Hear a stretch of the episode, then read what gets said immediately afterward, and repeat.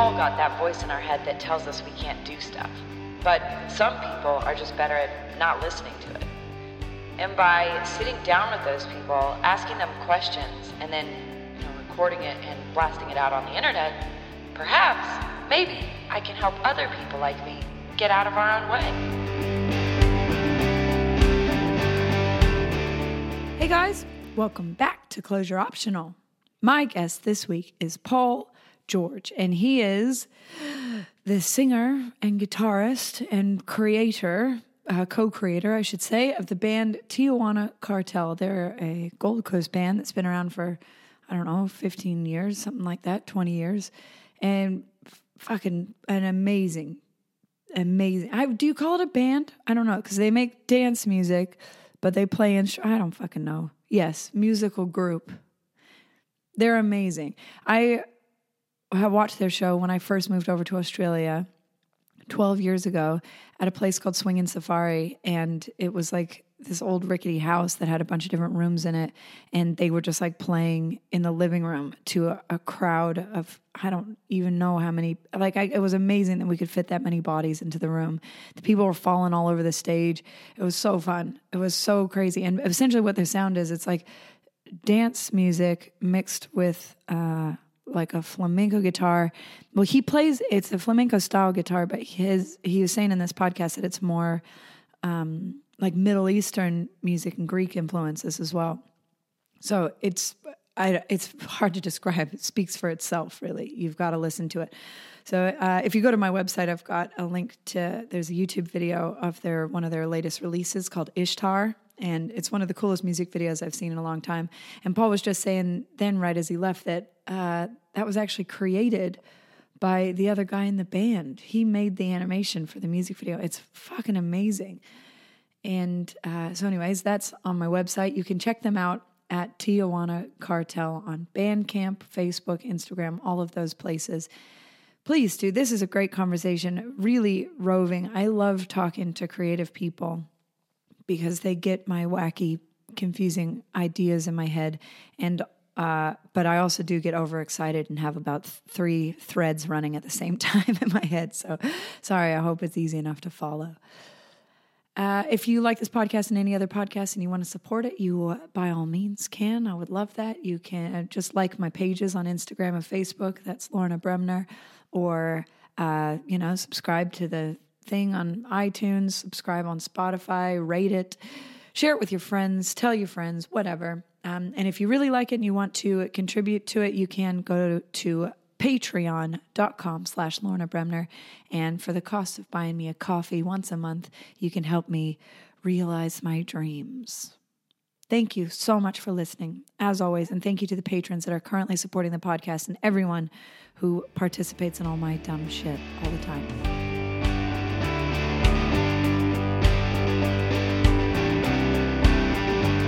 Hi, welcome. Hey, thanks for having us. Thank you so much for coming.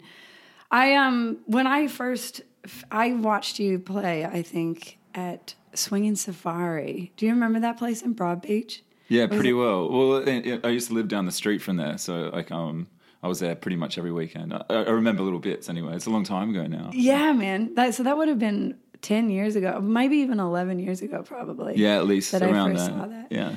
It was crazy. It was such a cool little setup that it was just an old house. And in every room, there was just different wacky shit going on. And then all of a sudden, you guys were just playing music. I didn't even know you guys were going to be playing that night. I didn't know any music was happening. And all of a sudden, I just walked upstairs and I was like, what the fuck is that? Yeah, we um we used they gave us every Sunday there for a while, and in the end, I think we were getting like 500 people on a Sunday into this tiny little house. You know, it was it was mayhem. Oh, man. But, but yeah, we sort of. Know before that we were just doing sort of cafes and restaurants and things, and we were trying so hard to get. We really wanted to create a party or get people to dance, and that was the first place that was kind of quirky enough to let us do it. you know. Yeah, because you've got this sound. Ah, you. I mean, you can tell that you have a Tijuana Cartel song when you start hearing it. But what I was trying to like, I was trying to put it into words what it is. It's like everything, but also one thing that's very specific about it. Like you have every sound possible going on in your music, but it's also very distinctly Tijuana Cartel. Yeah, true. That's a that's a good compliment. It's fucking so good, man. when I very first like when we were listening to it, obviously you playing guitar is probably one of the most standout things because you can hear dance music almost anywhere. You kind of just a good beat, good vibe. Like it at, when you guys first started, it really sounded really um mm, like a physical body. You know, like right. heartbeats and thumb like thumping feet and that like kind of sound like that real physical embodiment. And then you play this amazing flamenco guitar over the top of it.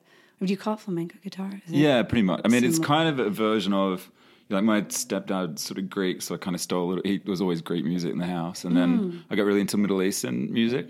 But I had a flamenco guitar, so then I studied sort of flamenco, and that's so it's just kind of all became that. So. I mean, if you're from, if you're actually into flamenco guitar, you wouldn't call it that, but Mm. it's, I think it's okay to, to do that. Everyone says that, so I just go with it. You know? yeah, it's it's like that kind of sound, and you'd think under normal circumstances, like dance music and that sound would be fucking weird together, but yeah, it's pure magic, man. It's so cool. I had that um that they come was like that probably one of your first ever. Yeah, that was our right? well, second album really, but the first album, I, you know, my mum and sort of cousins heard, so that was kind of the first album people bought, I guess. Yeah. Yeah, I think uh, when we went, um, I saw you play at Settlers Tavern in Margaret River when I Oh, no moved way. across there Yeah. once, and you played an acoustic set, and I was like, oh fuck, now this is something special because you've got that thing, you've got that sound, this crazy whole big deep sound, and then that you can translate that into an acoustic set like that, and it's still it still is the same sound. It's unbelievable to me. I didn't understand how you guys managed it. Oh, I appreciate that. I mean, we don't either because it's kind of. It, I think in that way, it's always. Funnily enough, we always think we're creating something new with every song, but it always ends up sounding like us, you know. and um, it's basically with the other guy, with Kerry O'Sullivan. Uh, we've been doing it since we were probably twelve years old, I think. Wow. And he used to be kind of the, the computer geek, so he had like a it was Amiga 500 in the days, and I was playing guitar. So we kind of swapped with each other, and so all our music influences are similar, or if they're different, we sort of argue with them until they, they become similar. Similar, and so everything. I think we've just been together so long that all our influences become this kind of one idea. You know, Yeah. How do you guys stay on track? Like having that many different, because I mean, like now, especially like with your more later stuff, you've definitely got way more like psychedelic influences and crazy synth sounds and all kinds of electronic shit. Like it's how I, it always overwhelms me. How do you stay, like, what's the spinal cord that keeps you guys tethered to keep making a Tijuana Cartel song when it's, you're adding all these other elements to it? Yeah, I, I probably you know it's the two things. It's that my style of guitaring with a beat that's going to get people dancing, sort of thing. And and if if you know the sort of dance music we're into, it is kind of limited in a sense. There's you know certain genres that we like, um, and there's certain sounds that we like. You know, we we love sort of you know probably vintage style synthesizers, and we also like um, kind of slightly obscure dance music. You know, but it's these very sort of small genres that we're both into. Oh, cool. So I guess even if we go, so you know, we did one album that was a concept album that was more like psychedelic rock almost. It had this real Australiana theme, um, and and even in that, it still came back to that original idea. So every time we go away, it just always ends up back where we started by by accident almost. You know? but we do because you know we've, we've been criticized. Um, like we've ended up staying independent the whole way through. We have other projects cool. that have like been on sort of you know record companies or. But because Tijuana Cartel is so kind of diverse and, and quirky and weird, everyone, you know, every time we get close to a record deal, they eventually go, "We don't know what the hell you're doing." and we're like, "Well, screw you. We just want to keep doing it," you know. So we've just end up doing it all independent, you know. Well, that, and that's a better way of being. I mean, before we started recording, we were talking about that wacky dickhead that was doing the videos on like how to do seminars and Yeah, yeah. seminars. You do, you become a full fucking joke of yourself. And uh, for you guys that are listening, obviously you didn't, you weren't here for that part of the conversation, but um, it's like this video of a guy who makes seminars for how to make more seminars. And to me, it's it's always like uh, finance traders, you know, people that like trade Yeah, things in the stock market. There's something inherently uncreative about that. Obviously, there are creative ways of manipulating the stock market, but there's n- you're not contributing anything to the value of the world by just trading shit back and forth. But trading, yeah, it's just, it's how you get to trade shit back to other people. Who, yeah, it's this weird yeah, thing that seems to eat itself. creation. you know. It- yeah, You know what I mean? It's like if all you're creating in the world is wealth, then fucking you're not doing anything for anybody. I don't understand that. Like I, that's never been a driving force for me is to like get more money or whatever. And so somebody who creates seminars to make better seminars, it just seems like that. It's just that it's you're occupying space, but somehow we value that in this culture. You know, like somehow that's a success story that this guy can do push ups in his back garden Yeah. while he's telling you how to do a better seminar. It's just so fucking dorky. And it's like, I think that tends to be what happens when you get up into those bigger labels. Like, have you, have you ever listened to Against Me? No, They're no. an old school punk band. They're not uh, together anymore, but well, are they? Are they touring now? As I think she tours on something different now. But anyway, um, they have a song called uh, "Unprotected Sex with Multiple Partners," and it's all about what it's like to what's behind the music scene. Yeah, right. essentially all the dicks you have to suck to get to this get to- label, yeah, right, wow. and then you become a total fucking costume of yourself. There's no element of you left inside it because it's about business. You know, it's about selling the records. It's about selling the seminar. It's about wealth creation, Yeah, and no longer about vibe and substance music. Mm. or because yeah, I mean you make more money being a middleman than you do creating something, and it's the same in almost Right. every industry. You know, even fashion. I think you know, it's, a lot of the times it's Mm. not the designers; it's it's the people that you know attach it to their brand and sell it. It's it's the same with music. It's kind of the money's often not where where the creation is. So, I mean, I know a lot of my friends, particularly at private school and, and things that. that you know, th- there's more of them going into finance and banking than there are, you know, being uh, surgeons or, or, or even lawyers. You know, like Mm. because that's it. That we're, we're told that it's about making money, and that's where money is made by making more money. It's it's a weird sort of thing, you know. Yeah, it's such a gross concept to me because that, like, you're wasting somebody's brain. Like, somebody has the valuable in, intellect to be able to, you know, like, and all of the privilege of going to a school like that to be able to educate themselves to such a high level and retain all that information. And all they're using it for is to trade invisible numbers inside an Yeah. invisible index. Yeah, it doesn't make any fucking sense to Well, me. you'd think it'd be, you know, what do you want to do in the world? Like that seems to be a good Yes. question. Not not how much do you want to make in the world. That just, I mean, that that's, it seems already like it, it makes me feel anxious just thinking of it that way. you know? Yeah, because and, and everyone says that too. Like when you get to the end of the day, and uh, old people that have managed their whole lives making money, they all just go, "Oh fuck, I wish I spent more time with my family. I wish Oh, I worked less." totally. All of that stuff. It's so simple, but I yeah, I can't understand. It's the same thing that I don't understand about like why we can perpetually destroy the environment, knowing full well that it's going to kill us. Like why would we constantly seek money, knowing full well that it's never going to make us happy, but we still all do it. Yeah, it's true. It's kind of like a bit of a lotto. You kind of hope someone else is going to, or you know, we hope it just sorts itself out, or someone else is Yeah. going to do it for us. You know, it's, and I think you were, uh, you know, I try. I was just talking to my girlfriend about this morning. It's, you know, go through phases of like being vegan, and then I, at one point we had this list of like, you know, companies you shouldn't buy, like Colgate or like Kraft, and then by the end of it, you just get overwhelmed with like the, the there's just this endless sort of. There's no way you could be as ethical as you like, so you, you end up sort of. Well, we just end up binging on everything we shouldn't do for a Yes. while. It's, it, it's hard to keep up, you know. It is, and it's that because it's the lack of uh, what's the word I'm looking for? It's like you're hyper aware of the shame of your own existence, and that causes you to try and fill the void of Feel shame. with more kind of consumerist uh, crap. Yeah, yeah. The cycle begins. You know. It does, man. It's so tough. I was thinking about this. Like, I think people that, for me, I know that shit's not going well for me if I start taking myself too seriously. Anytime I start buying into my own bullshit or thinking that because I'm so susceptible to it, like right now I'm trying to do stand up comedy and it's, I'm pathetic, you know what I mean? I'm brand new at it. So I'm just trying to like feel my way through the Yeah, world. wow. And I'm doing okay, but I, I, am a beginner and that's normal and it's okay. But I can't handle that.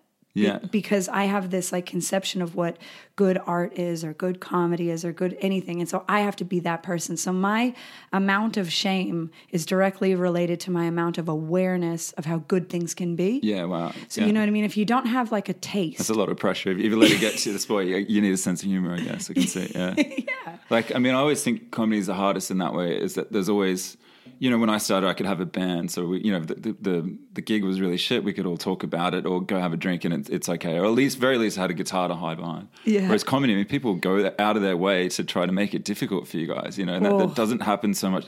You know, when we're on stage, it, it took me a while to figure it, but it's like everybody wants you to do well because everyone's there to have a good time. They want to dance, Yeah. and it's the same with comedy. But there is that element of like, you better be good. And if you're not, I'm going to heckle you for it. You know, I, I've never Yeah. really had bad heckling at all. You know, Yeah. Do you guys ever get that? Do you ever get people that are kind of like folding their arms staring at you? I've had well, it actually early on, yeah, you know, um, but generally people are pretty good. I mean, if I was going to say compared to music and comedy, but there's been a couple of things. There was one guy I was playing classical guitar in a, in a like really early on in a, in a restaurant. And a guy said play some Jimmy Barnes kind of thing. And as a joke, I said I can't really play Khe-Sanh on a classical guitar, but I didn't know at the time that Khe-Sanh was actually like a battle in Vietnam, and this guy was in, you know, in Vietnam when this whole Khe-Sanh thing was on. So he just lost it, like sort of threw a chair and sort of started trying to attack me. And that, that's Oh, kind of the worst. I've been heckled, I suppose. But oh, Wow. other than that, it's been fairly good. I think. Yeah.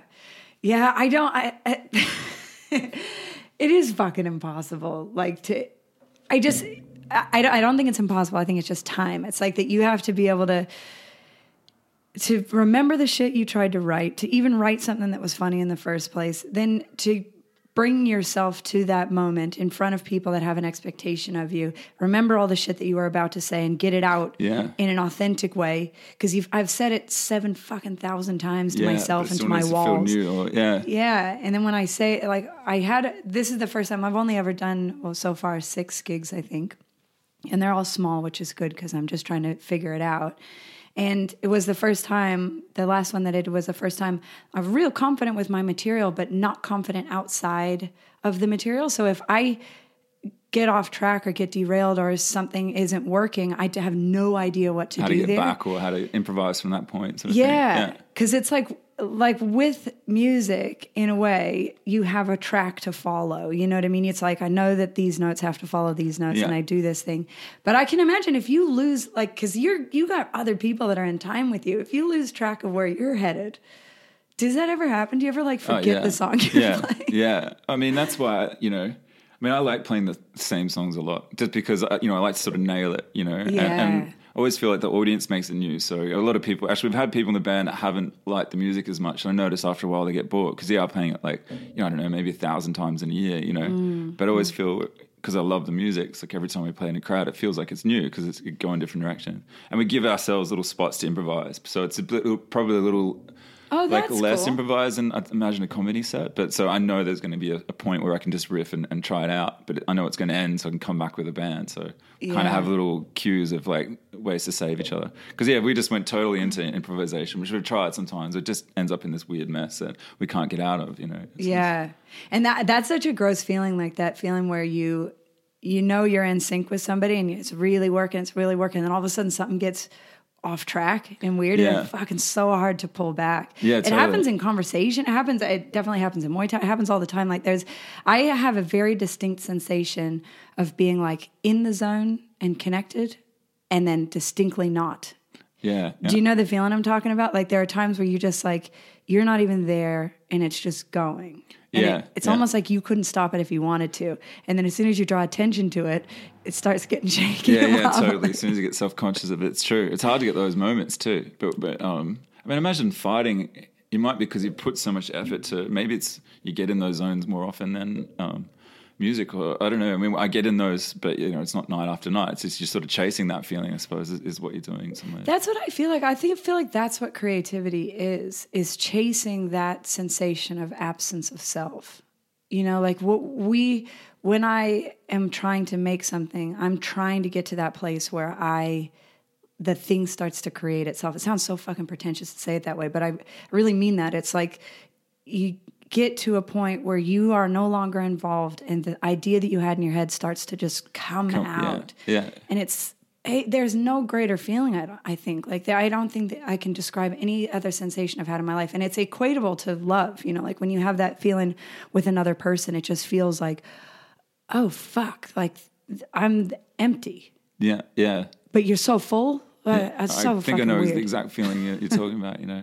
And uh, uh, we have that. I mean, there's so many factors to it too. Like for you know, for particularly big show, we've, we've put so much. You know, and there's obviously years of practice, but there's all the getting the right sound guy, like uh, sound check everything. Hmm. But then when the you know we sort of start playing and everything's working, it, for me it feels like there's like two hours of my life where nothing can go wrong, and it feels like I could do anything. I could sort of jump on a table or just play any riff, and I just know everything's going to go right. And that that, that sort of bliss is, is is a good thing to chase.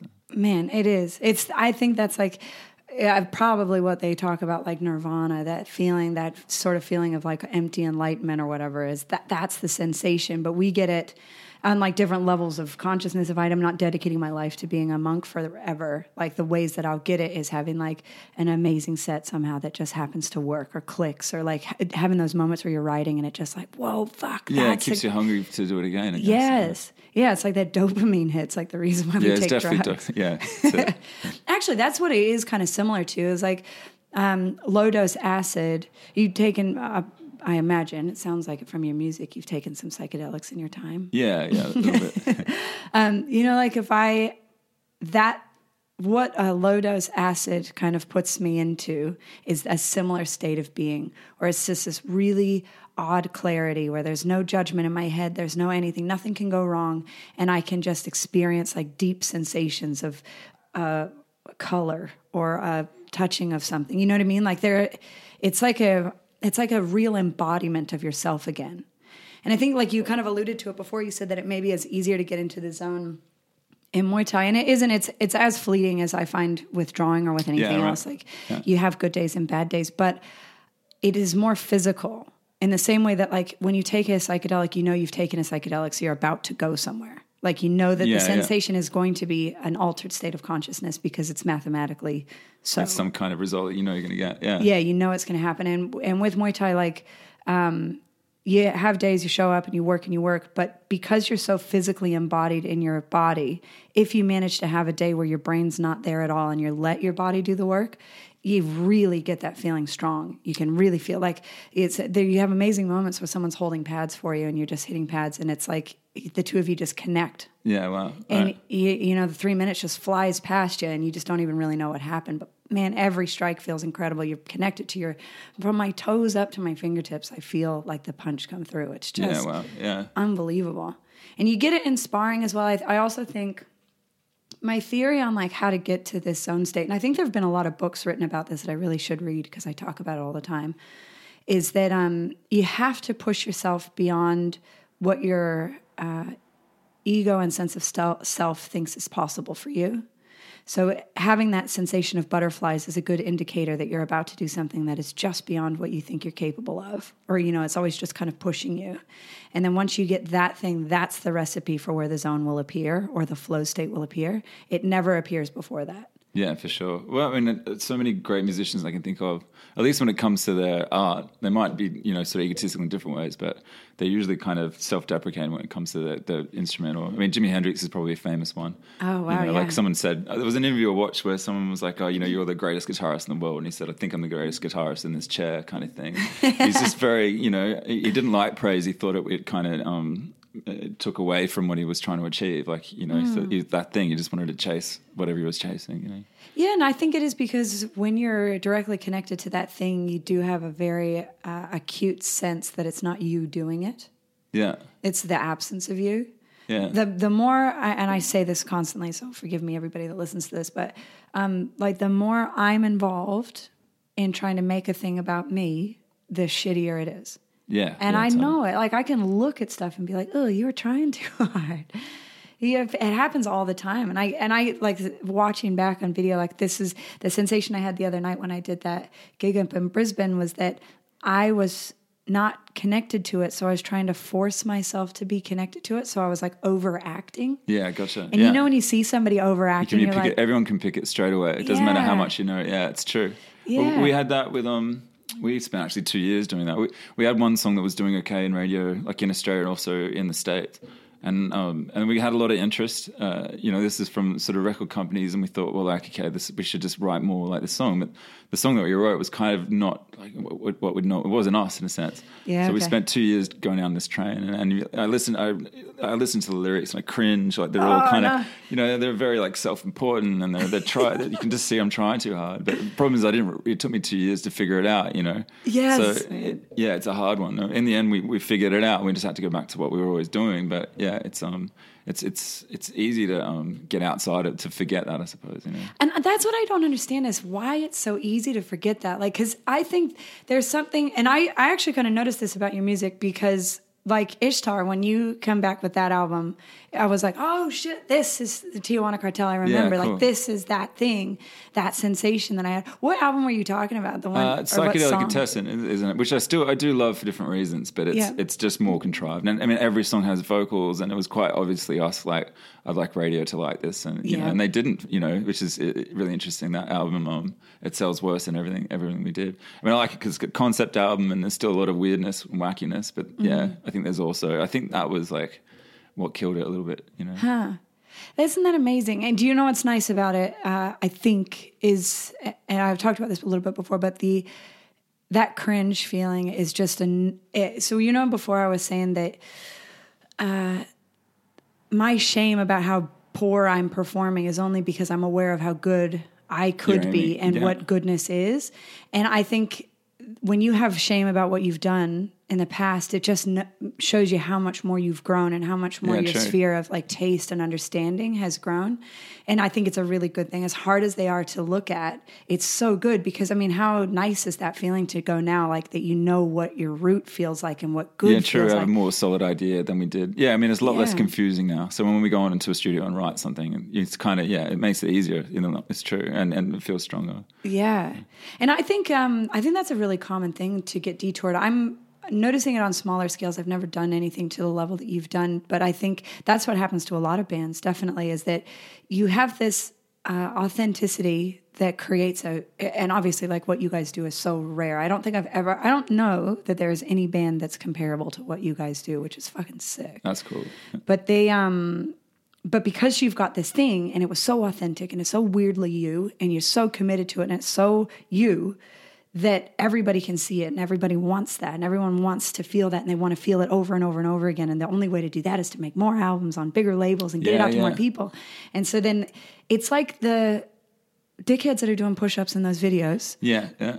come in because they go, ah, all the kids like this. All the kids are really dancing to Tijuana Cartel. Let's make an album. Yeah, yeah. And then they turn it into fucking Britney Spears, you know? It's like they, they turn it into this, like the Kmart ripoff option of that. And I think bands, every every good band that I've ever heard in my life that has this really unusual magic power about them always make an album that sucks. Yeah, that's it. Yeah, maybe you have to. Yeah, U2 always said um, Achtung Baby was there. It's kind of like you know. I guess maybe every band's had one or something.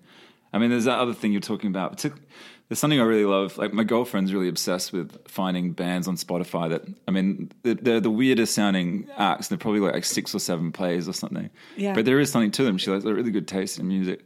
And I realize there is something when you're starting out and you're obscure, it often is really good and it is really pure because you, you know that you're not good. So you're just sort of having fun and playing around with it. Like I listened to a lot of demos that I did, you know, when I was 14 and 15. I was like, oh, wow. Like, you know, I think I, in some ways I was more creative then when I couldn't play guitar very well Yes. than what I am now. And I don't know if that's like with you with comedy, but it's probably the ideas you're having now are like, they're great. You know, it's just that you haven't, you know, gone through all those uh, sort of uh, self-deprecating steps or something. Yeah, but the there's probably really good stuff there, you know, I imagine. Yeah, and that was one of the that was kind of like one of my harshest realizations that I had the other night where I had to and instead of running away from it and eating a bunch of food and drinking because that's what I would normally do was that I was like uh, this is one of the saddest and scariest I think realizations and one that I tend to run from all the time is and I one word you can sum it up in is patience but it's that feeling that like right now everything is exactly as it is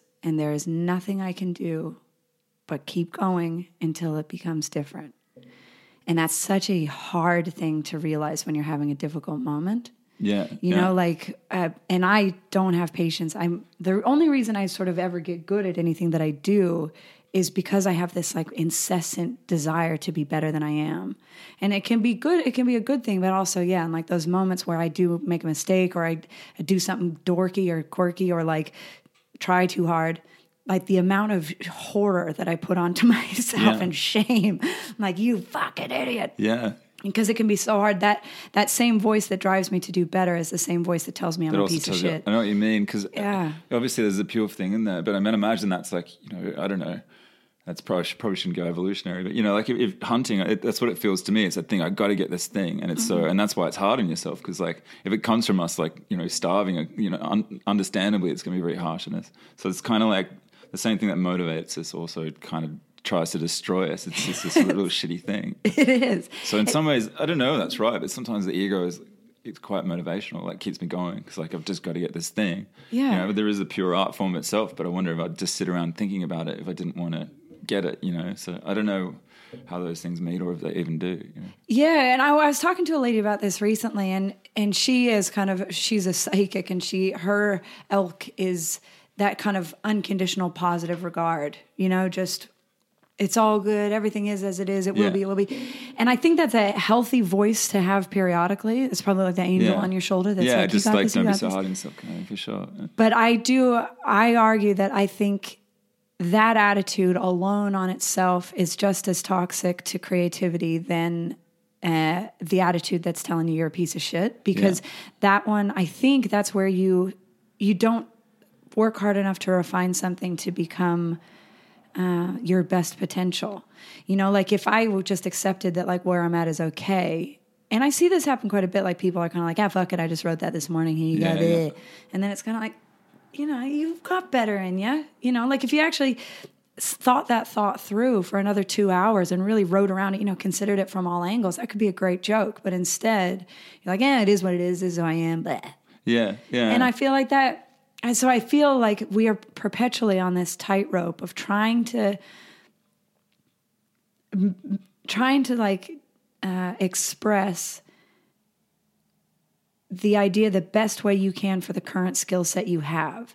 And that idea is always going to be in there, but it's always going to come out at the skill set that you're at at that moment. And until if you are continually pressing forward to find bigger and better ideas, then your skill set will improve. But if you're happy with the ideas just being as they are, you never kind of evolve past that one set. Yeah, I don't think anyone long term is happy with. It's kind of being complacent, isn't it? You know, it's kind of making an excuse that I don't know. I mean, maybe I'm just built differently, but it seems to me that you know all the fun things to do are really hard. You know, or at least most of them. So there's a payoff for all, all that. So you just got to sort of enjoy the, the pain of it. So that's it's all entwined. Yeah. But that yeah, that sort of hippie attitude of like you know everything's going to work out, or everything's chill. Like yeah, it only works so far, I suppose. It's like you said, you maybe do it at the point where you- you're going to tear your head off, but other than that, you know, if, um, you need to be motivated. Yeah.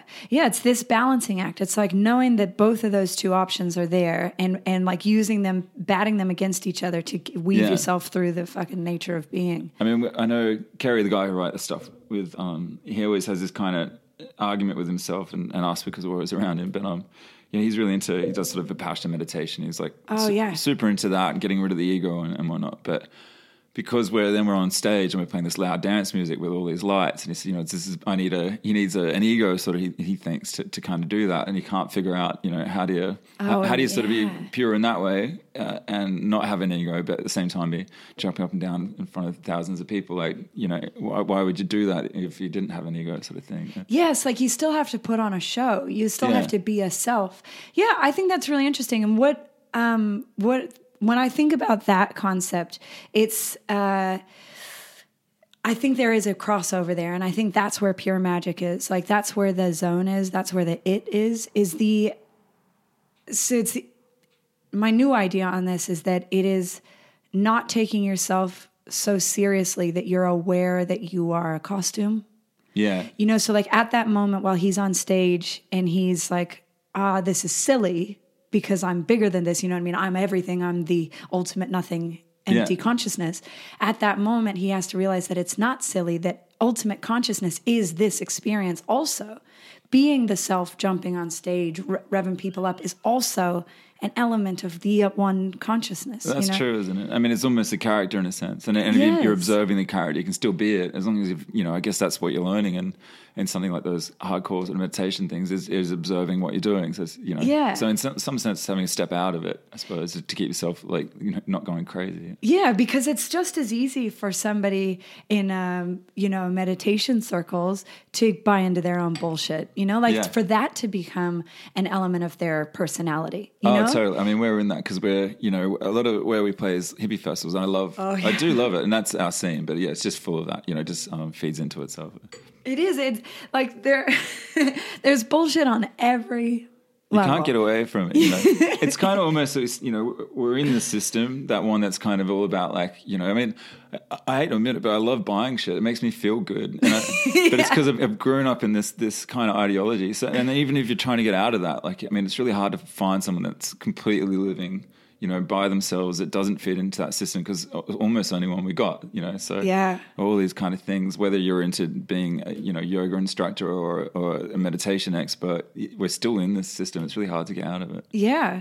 And and in order to be a self in the world that functions and experiences reality, you do have to make those gross sacrifices. Like you, you have to promote your yoga business. Yeah, totally. And that's Yeah. what's so gross about it. So this is like this is where I've come to kind of bridge that gap if I can help it. And it's only a conception so far because I haven't really figured out how to embody any of my ideas Yeah. ever most of the time.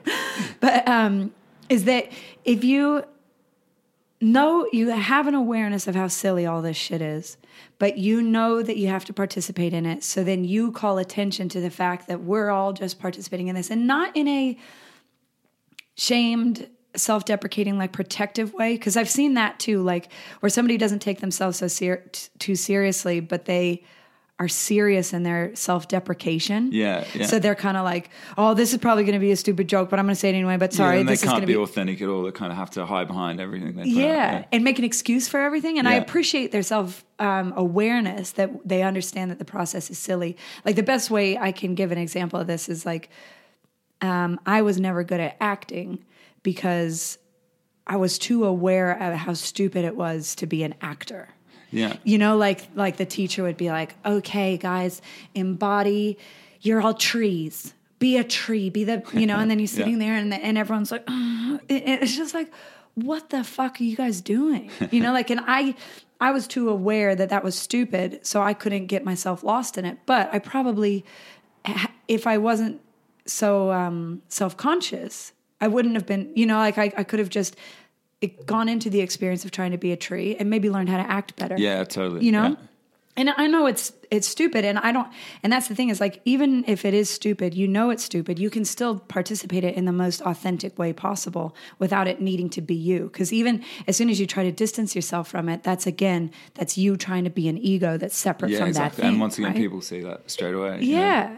And it, you know, it's like the class clown, like when everyone else is being a tree and you're sitting there like fucking dorks, then you're the dork. Like Yeah. you're the one that's not really. Yeah, yeah, but it. I think it's good to be able to like walk away from that and be like, okay, I see what happened there. I'm not, um, I wasn't good or bad in that situation. No one's right or wrong here. But all of us, the only mistake we can make here is thinking that we are so good because we were a tree and thinking that we're too cool to be a tree. Yeah, Those it. are the mistakes you make. I mean, we suffer from that a little bit. I mean, I hate the idea of marketing, even though we, you know, Oh, we're bad, because we're independent, so we have to do it ourselves, you know. So our, our Instagram and Facebook, it's always sucked. But I, I'm sort of onto it now. We, we like making little videos and things. So we're trying to do it in a way where we don't really have to show ourselves too much because that's that's what I'm not good at. That's what I don't want to do. So Mm. trying to find an angle to make that work, you know. But it's funny, man, because people, especially people that connect to musicians' music, they want to see you. And not to say like that you should become, you know, like put your privacy online, because we were talking about that too. Like the Yeah. idea of it is so important to preserve your own uh, life and your own self and your own uh, privacy.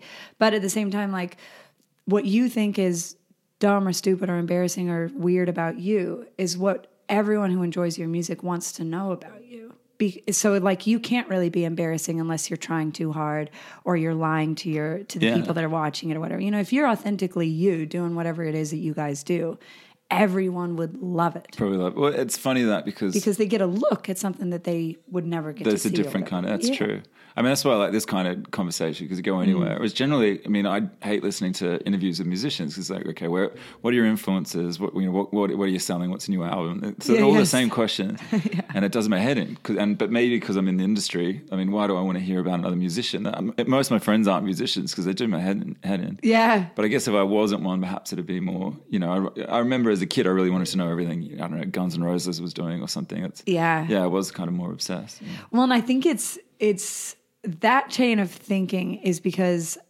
uh, people want to con- connect the dots to that magic that you're creating. They want to be like, oh, it's because he's influenced by Guns N' Roses. That's why he's made that sound. Or Yeah, whatever. Like yeah. we like to have a narrative in our head that can make Where sense comes from, yeah. of chaos because I think it is something like taste is a funny thing. Like, why do you like what you like? Yeah, yeah, I know. Well, it, I don't think anyone can answer it in a way because I try to. A, because you get that question a lot, and I listen to music, and it's so weird. Like, well, how, how do we even come up with this? You know, Yeah. so you trace all these things back. But I'm convinced I've just told myself a narrative so many times that now I think I know where it came from, but I'm not even really sure. You know, Yes. it's really really hard to pinpoint. It really is. Like, it sounds like a dumb question, but really, like, when you actually think about it, it's like there are so many multitudes of influences Yeah. over millions of times. And it's something as stupid as, like, us. You know, there was a smell in your old house that reminds you of a something that your dad might have had this Greek record playing So- at some yeah, point. You know what I exactly. mean? And that's what triggered a thing. So you, I mean, our entire sense of self is just this conglomeration of There's experience. so many things, you know. So what the fuck you like is so odd that that I could like just turn on an album and all of a sudden be like, that's it. And then the next one could be the same band. I mean, like you was saying with some of your music, you some songs you're like, fuck yeah. And then other ones you're like, ah, what was that? Yeah. And that like that's such an interesting concept to me. It's like, what is it that makes a thing it? And I think all people that are in the music industry or in the art industry want to know what the key is. Yeah. Because everyone wants to know, like, all right, so how do you make that music? How do you make that, like, how yeah. did that come about? So I think that's why, where those questions come from because people think somehow if they can put the picture of you together. There's some sort of formula that you can Yeah. other people can follow. God, I wish there was, you know. yeah. But I think that's the? But there is those formulas, and those are how you end up making seminars for seminars. Well, that's it. Yeah, that's it. yeah, exactly. I mean, I, th- I find that the same. I mean, my music taste is similar to my comedy taste. Is that I've always liked kind of obscure things or, or a, a fresh idea. I mean, I guess probably everyone's the same. Yeah. But I've always pushed that. So it's like you know. Um, I remember everyone at my school was getting to sort of heavy metal, so I stopped listening to heavy metal. I just wanted to, find the opposite, the most obscure kind of thing. So I ended up with you know sort of yeah Middle Eastern guitar and and um, you know uh, Greek bouzouki kind of music and stuff. Rad. And then as I got older, I mean, the one thing I did cotton on to that everyone else my age did was, was dance music. You know, we left school and um, I just moved to Sydney and there were all these really cool sort of dance festivals and clubs. And I mean, I was such a dork, but I'd go there and, you know, I'd, I'd dance from like nine o'clock at night till sort of nine in the morning. Just do that every weekend, you know? And I just got obsessed with dance music. So, Wow. yeah, in, in a sense, those two things meeting makes sense to my life, you know? Yeah. But then the nuances of different, you know, why do I like that snare drum? Because we get really, I mean, Kerry and I never really argue, but w- when we do, it's it's about music. And we had a one I remember is like we were we were in China doing a residency, and we were making an album at different hotel rooms. And um, it was a, there's a hi hat pattern. You know, I had one and he had one, and I was sure that mine was right. He was sure his was right. We we, we just we we yelled for a whole week about this. Wow. Why this minute little detail? You know, which no one, I swear to God, would ever even notice if you put the album on. But Which is it- so important to us. All, all that little flavor and style, you know. I completely understand that. Like sometimes it's so stupid, like that, because I'll be judging some guy for making money for you know wealth creation videos or whatever.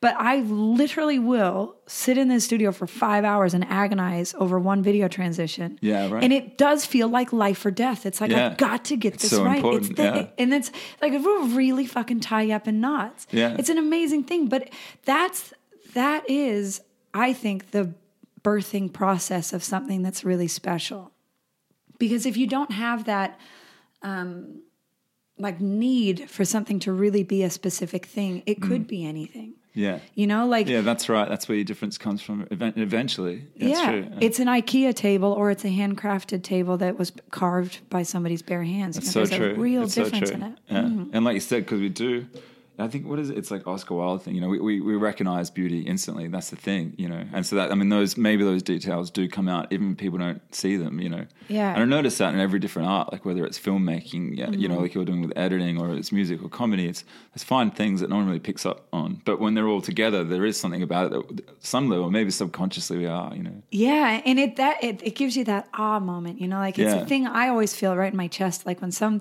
you know, you hear a powerful song or you hear something happening, and it's like, whoa, Yeah. that's the thing, whatever that fucking thing is, and I don't know how to ever describe it.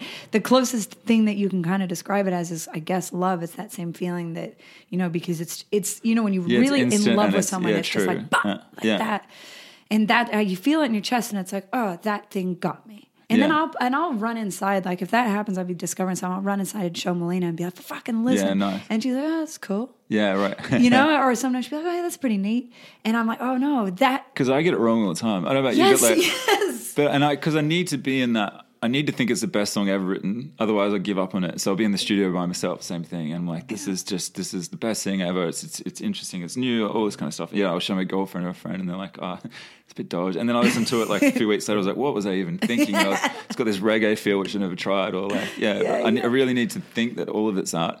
And then you know, sometimes I do get it. You know, I, I, it's really common. I find with musicians is like the best stuff I've written happen in an hour or something. You know, it just it was just so easy. Like, well, why can't I do that every bloody time? But Yeah. But I think uh, Steven Pressfield's uh, written a great book on this. It's called The War of Art. I don't know if you've ever heard. yeah, heard no, I of haven't it. heard it.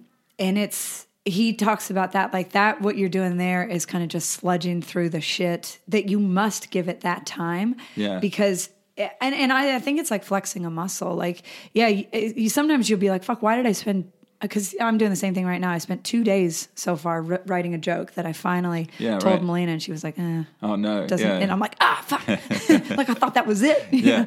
And I'm so grateful to hear you say that just then actually, because I was thinking, I'll fucking just give up. You're a piece of shit. Yeah. And I'm like, oh no, you make great music and you have to go through this all the time. The still it seems to be getting worse, you know. Uh, Mm. I, I do like that. I think Nick Cave does that. He has uh, he basically treats like an office, nine to five. Yeah. And if it comes, it comes. It doesn't, it doesn't. But as long as he's there doing something, and then you just, you know, yeah. You, I guess Yeah. that's it. You, you revise.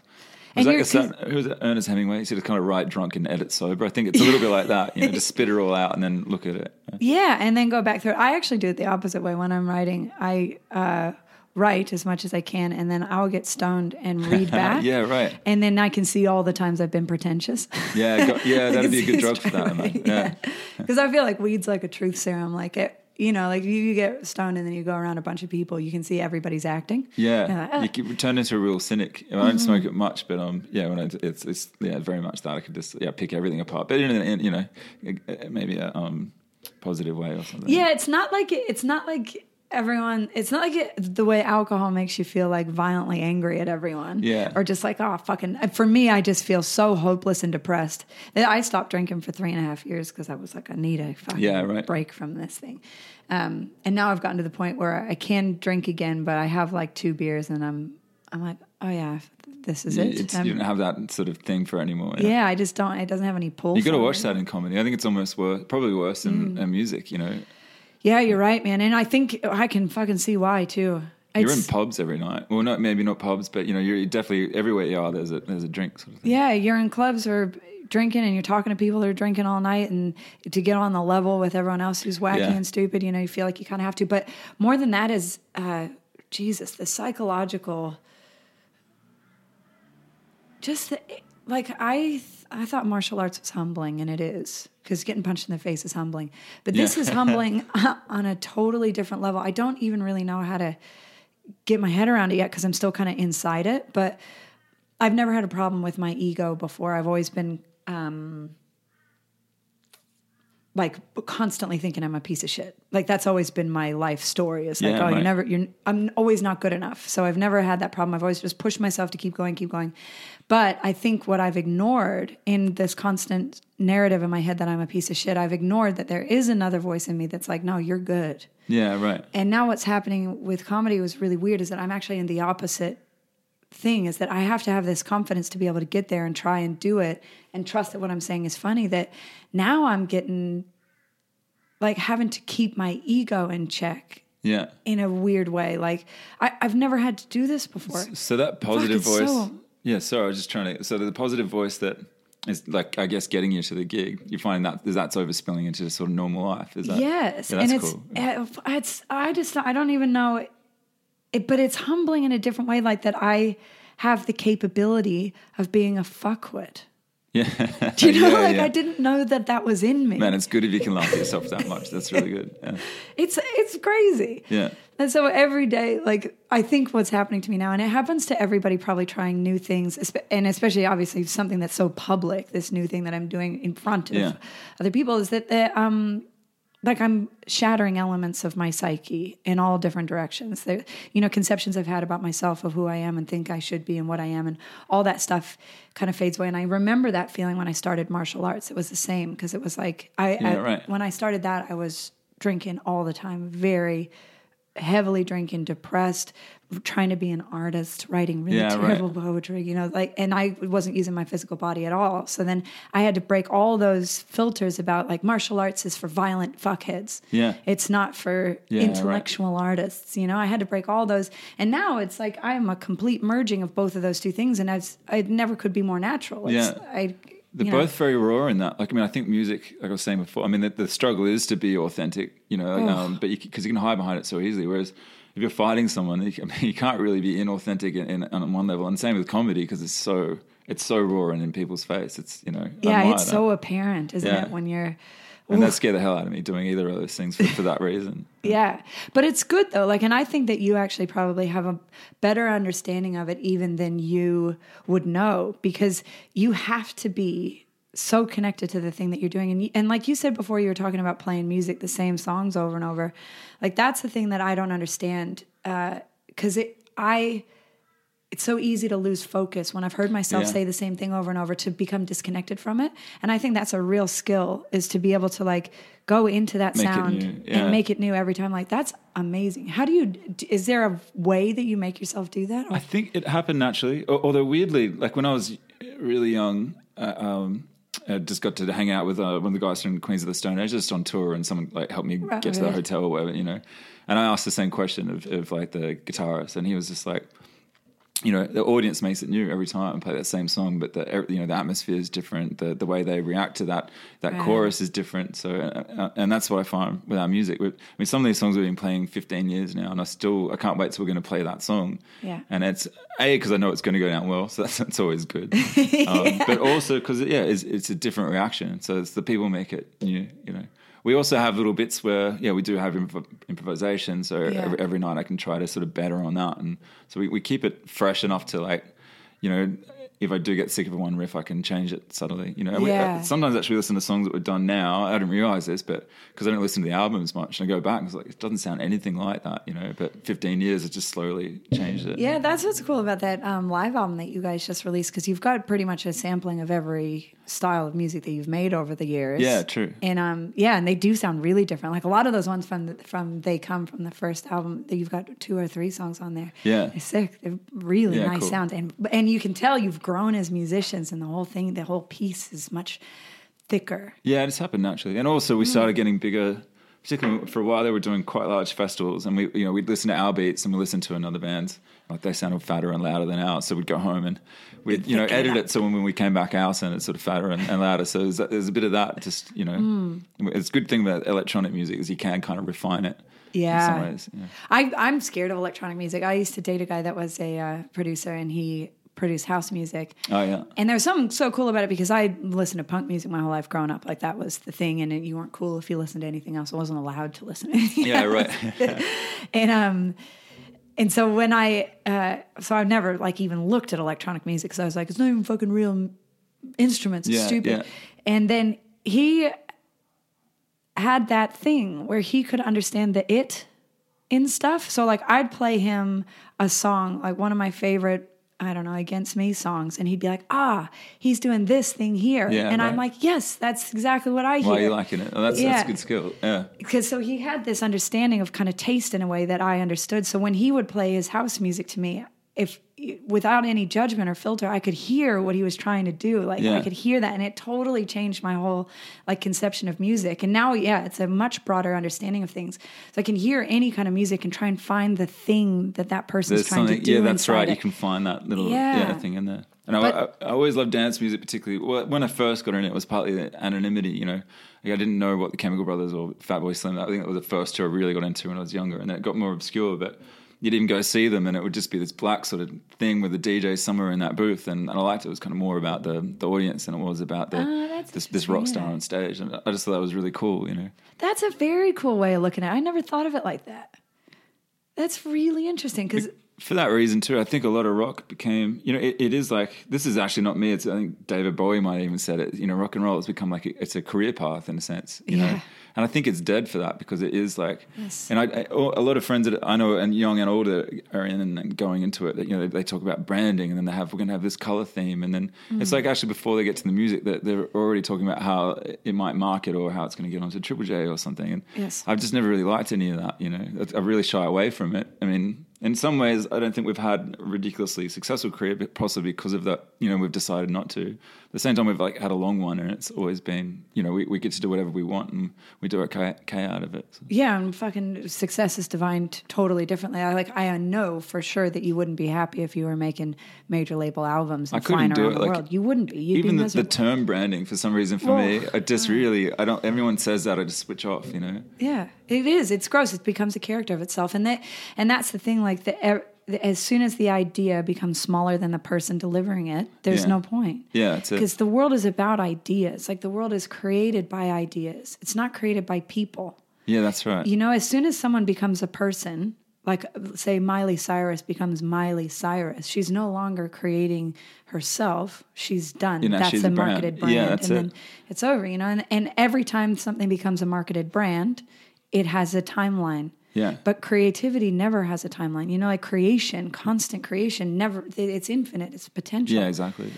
And I think there's some examples of, of where it's gone really well. Like someone like um, probably like Jack White and like White Stripes to me is something where it's like technically you did tick all those things. Like it's branded really well. They've got a color scheme of like you know what is it, red, white, and, and black.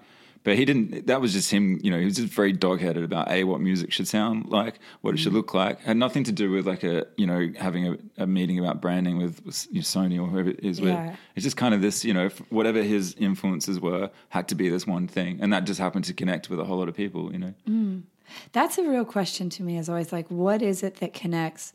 Like, do you have, can you think of songs that connect, that you don't connect with, but audiences always connect with? Or do you have like a song that you 100% connect with and you know no matter what, everyone will like it because it's that thing? because it's that thing. Yeah, I mean, our live set is a lot of that because we've like had 15 years to go. Okay, well, this song works and this doesn't. Mm. And I like most of them. There's one song, uh, what the probably the most successful song we had is like White Dove, maybe because it's like about an ex girlfriend as well.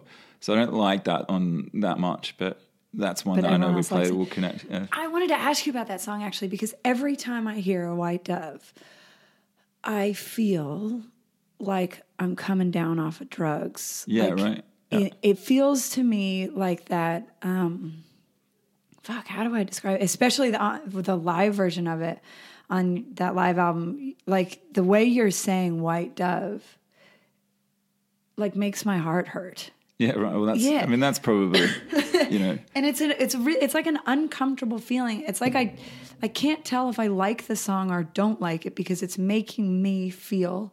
Uh, you know, sometimes in the way that like psychedelics can sort of make you look at yourself and you have this realization. yeah, like, right. "Ugh." It's sort of too close in the mirror, sort of thing. Yeah, it's like a bit too heavy of a realization. That's kind of what that song feels like to me. Yeah. And so I was going to ask you what it was about when you made it. So it's about an ex girlfriend. It's a breakup song, you know. Yeah, I was okay. right in the middle of that kind of, you know. Wow. yeah.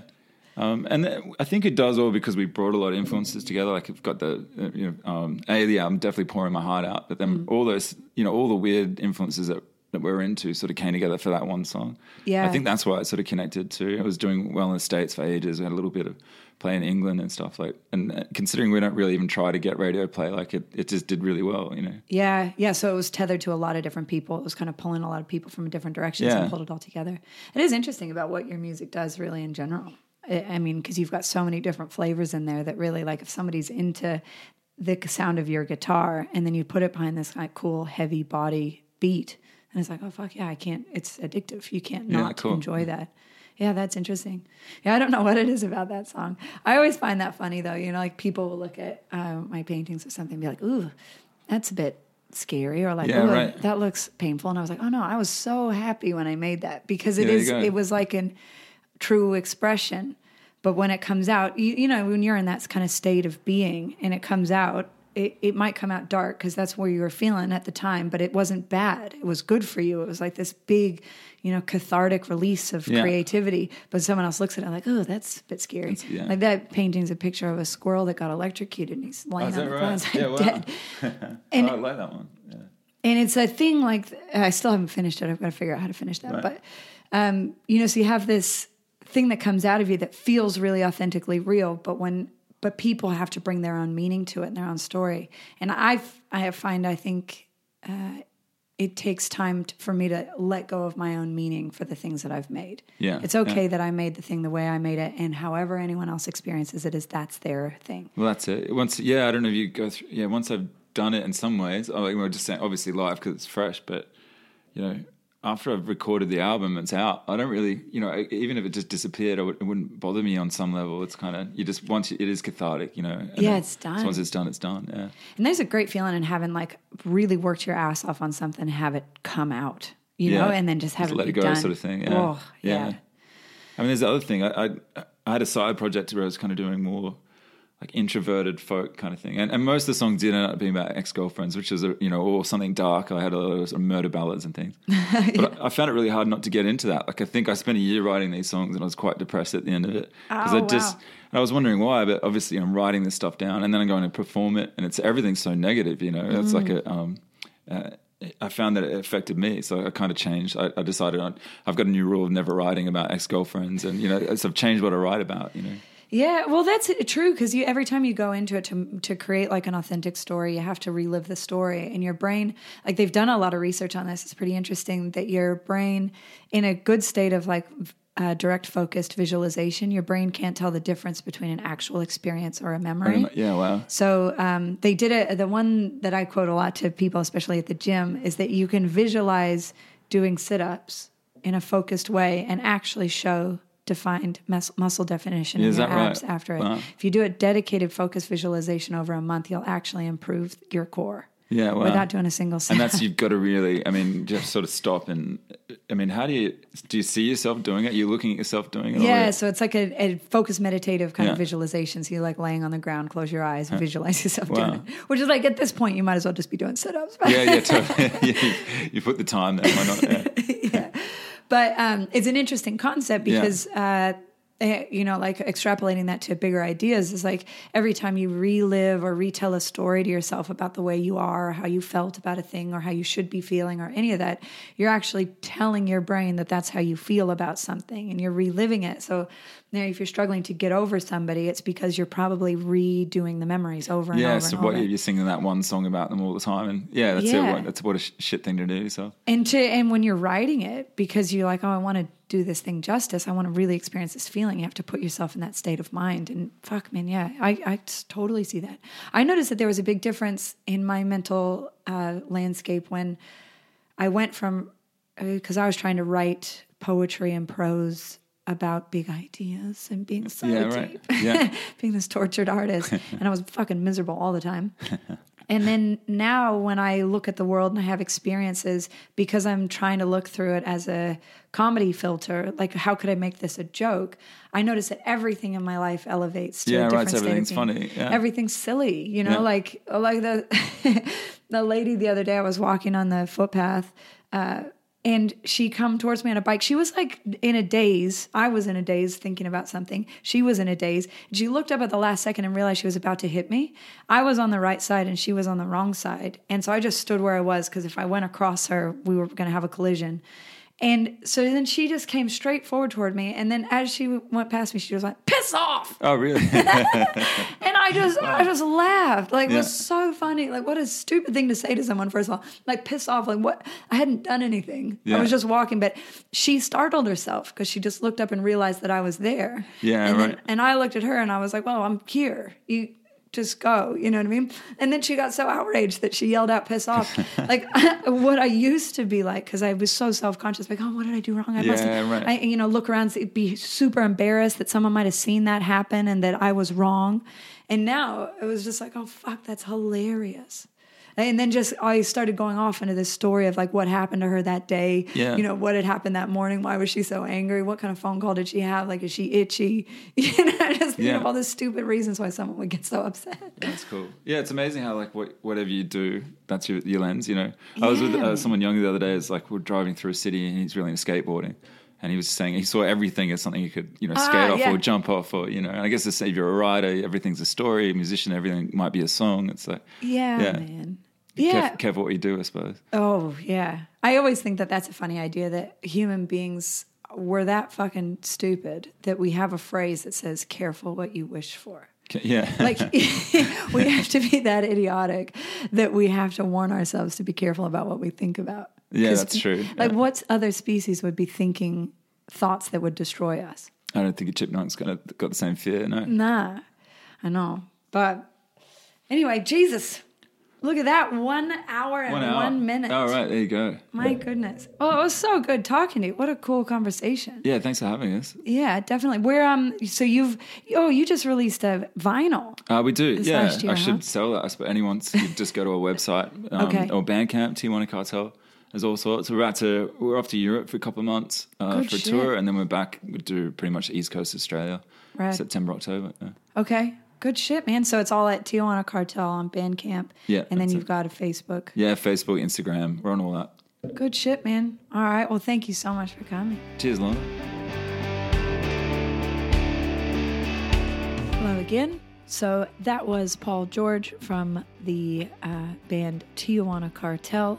They have got a Bandcamp, uh, bandcamp.com, Tijuana Cartel. You also have, they have a Facebook page and Instagram if you'd like to check them out there.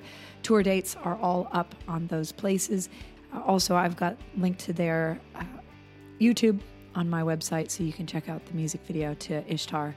Thank you so much, as always, for listening. If you want to support this podcast, you can at patreon.com slash Lorna Bremner. And, uh, you know, like the pages, do all the social media stuff. Help me out. Talk to you again soon.